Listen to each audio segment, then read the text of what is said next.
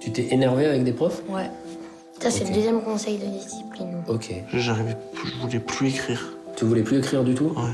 Oui, mais tu t'es enfui de l'école. Une fois, je l'ai fait. C'était une fois de trop pour elle. Toi, tu t'engages, mais moi aussi, je m'engage. Je m'engage pour t'accompagner pendant un an. Et je te lâcherai pas.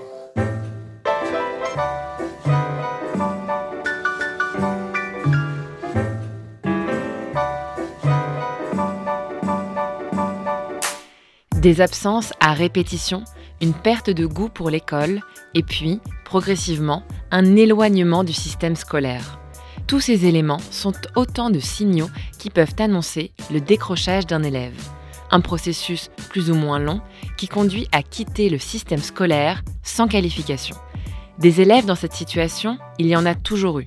Mais depuis une trentaine d'années, ce phénomène est devenu un problème public à résoudre, une des missions centrales de l'éducation nationale.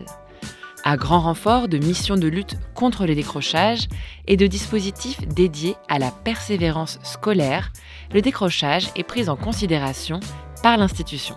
Le documentaire Un bon début, dont on vient d'écouter un extrait, illustre une des formules proposées pour ramener les élèves sur la voie de la formation et du diplôme.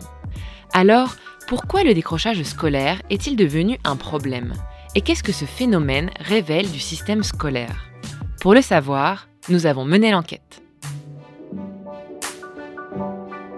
Enquête d'école, Diane Béduchot. Qu'est-ce que tu as voulu dire dans ta lettre? Quand tu as écrit On s'expliquera surtout. Ben, à cause de ma mauvaise conduite. Et puis pourquoi je travaille mal en classe? Eh bien, dis-le-moi. Parce que j'arrive pas à écouter. Et puis je voudrais quitter l'école pour gagner ma vie tout seul. Le décrochage n'est pas un phénomène nouveau. Et les raisons qui poussent les élèves à vouloir quitter l'école sont nombreuses, comme le montre le film Les 400 coups, réalisé par François Truffaut. Dès les années 1970, les élèves qui quittent l'école sans diplôme sont repérés.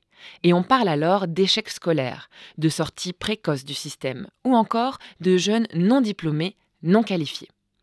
Mais c'est à la fin des années 1990 que le terme décrochage, issu de l'anglais drop out, apparaît dans le langage courant. Les premiers rapports parlementaires qui s'inquiètent de cela sont publiés dans les années 1980 et ils insistent sur les difficultés qu'éprouvent ces jeunes sans qualification pour trouver un emploi. On compte désormais dans le pays 1 613 000 demandeurs d'emploi, soit 1,8% de plus que le mois dernier. Le premier élément qui va faire du décrochage un problème public est lié au marché de l'emploi. La montée du chômage dans les années 1980 accentue la compétition pour l'accès à l'emploi. En conséquence, les individus les moins diplômés ont de plus en plus de difficultés à s'insérer dans ce marché. Le deuxième élément est lié au système scolaire. Avec de plus en plus d'élèves qui obtiennent le baccalauréat et qui font des études supérieures, le niveau de diplôme des jeunes augmente au fil des années. Et l'écart se creuse davantage entre jeunes diplômés et jeunes sans diplôme. C'est dans ce contexte que la situation des jeunes sans diplôme et sans formation est présentée comme problématique.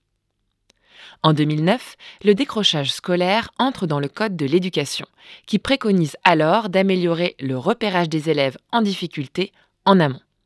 Le décrochage devient un objet d'intérêt politique et médiatique. Je veux que la mobilisation générale permette de raccrocher 20 000 jeunes en 2013. Nous allons former les enseignants à repérer les fameux signaux faibles qui précèdent le décrochage.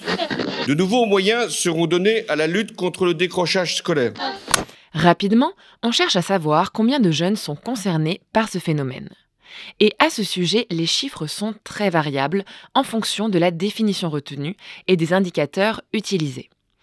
En France, la DEP considère comme décrocheurs les jeunes de 18 à 24 ans qui ont pour seul diplôme le brevet des collèges et qui n'ont pas suivi de formation dans le mois précédent.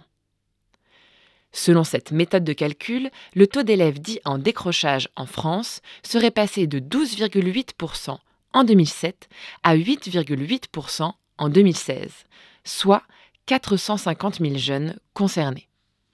Mais comment expliquer ce phénomène et qui sont les élèves concernés? Pierre-Yves Bernard, maître de conférences en sciences de l'éducation à l'Université de Nantes, revient sur la multiplicité des facteurs qui influencent le décrochage lors d'une conférence organisée par Canopé en 2017 les facteurs de risque liés aux individus, à leurs caractéristiques individuelles, aux caractéristiques des jeunes, notamment bon, les caractéristiques de genre, de milieu social, euh, d'acquis scolaires, etc., etc. Alors moins connu peut-être, et là-dessus nous on travaille pas mal les facteurs de risque en termes de contexte. On a parlé des contextes d'établissement favorisant euh, la réussite et la persévérance scolaire, mais il faudra aussi peut-être euh, s'interroger sur les contextes d'établissement qui, au contraire, la défavorisent. Euh, mais aussi les contextes territoriaux, euh, les contextes de marché du travail, hein, qui ont certainement aussi un impact sur euh, le phénomène de rupture scolaire. L'articulation des éléments qui mènent au décrochage est un processus qui se joue sur le long terme, qui traverse les milieux sociaux et qui parfois commence très tôt, comme en témoigne Julia Trinta dans l'émission Dimanche en politique de France 3 Limousin en octobre 2022. Il faut savoir que j'ai toujours eu un rapport compliqué à l'école. Donc dès l'entrée en maternelle, euh, j'avais pas envie d'y aller. Donc euh, je loupais souvent l'école, mais euh, ça n'a jamais été quelque chose qu'on a pointé du doigt. En tout cas, pas comme un problème. Vous, savez pourquoi Non, je sais pas vraiment. Je n'ai jamais eu un bon rapport à l'école. Et arrivé au collège, ça s'est empiré. Mhm. Surtout arrivé en quatrième, troisième, j'ai commencé à vraiment louper des semaines et des semaines de cours. ce qui fait que je n'ai pas eu mon brevet et qu'on m'a envoyé en bac pro, euh, ce que je ne voulais pas. Le décrochage est-il une affaire de jeunes qui rejettent l'école ou d'une école qui ne sait pas les accueillir? Ou pour le dire autrement, comment faire pour accueillir au sein du système scolaire celles et ceux que le système n'a pas su garder? Aujourd'hui, deux types de solutions réparatrices sont mises en place pour aider les élèves sortis du système. La première vise à accompagner les jeunes vers un projet professionnel grâce aux écoles de la deuxième chance ou aux missions locales par exemple. La deuxième vise à les raccrocher à une formation initiale. C'est le cas par exemple des micro-lycées comme celui de Vitry. Jérémy est au micro-lycée depuis une semaine à peine. Il raccroche en première ES après être passé par la vie active. Il apprécie l'originalité de son nouvel établissement. C'est différent de la filière classique, c'est plus plus il y a plus de proximité entre les profs et euh, l'élève et euh, du coup c'est plus facile pour apprendre. Et euh, quand on comprend pas, et eh ben on peut aller voir n'importe quel prof en salle commune et hop, on a la réponse tout de suite quoi.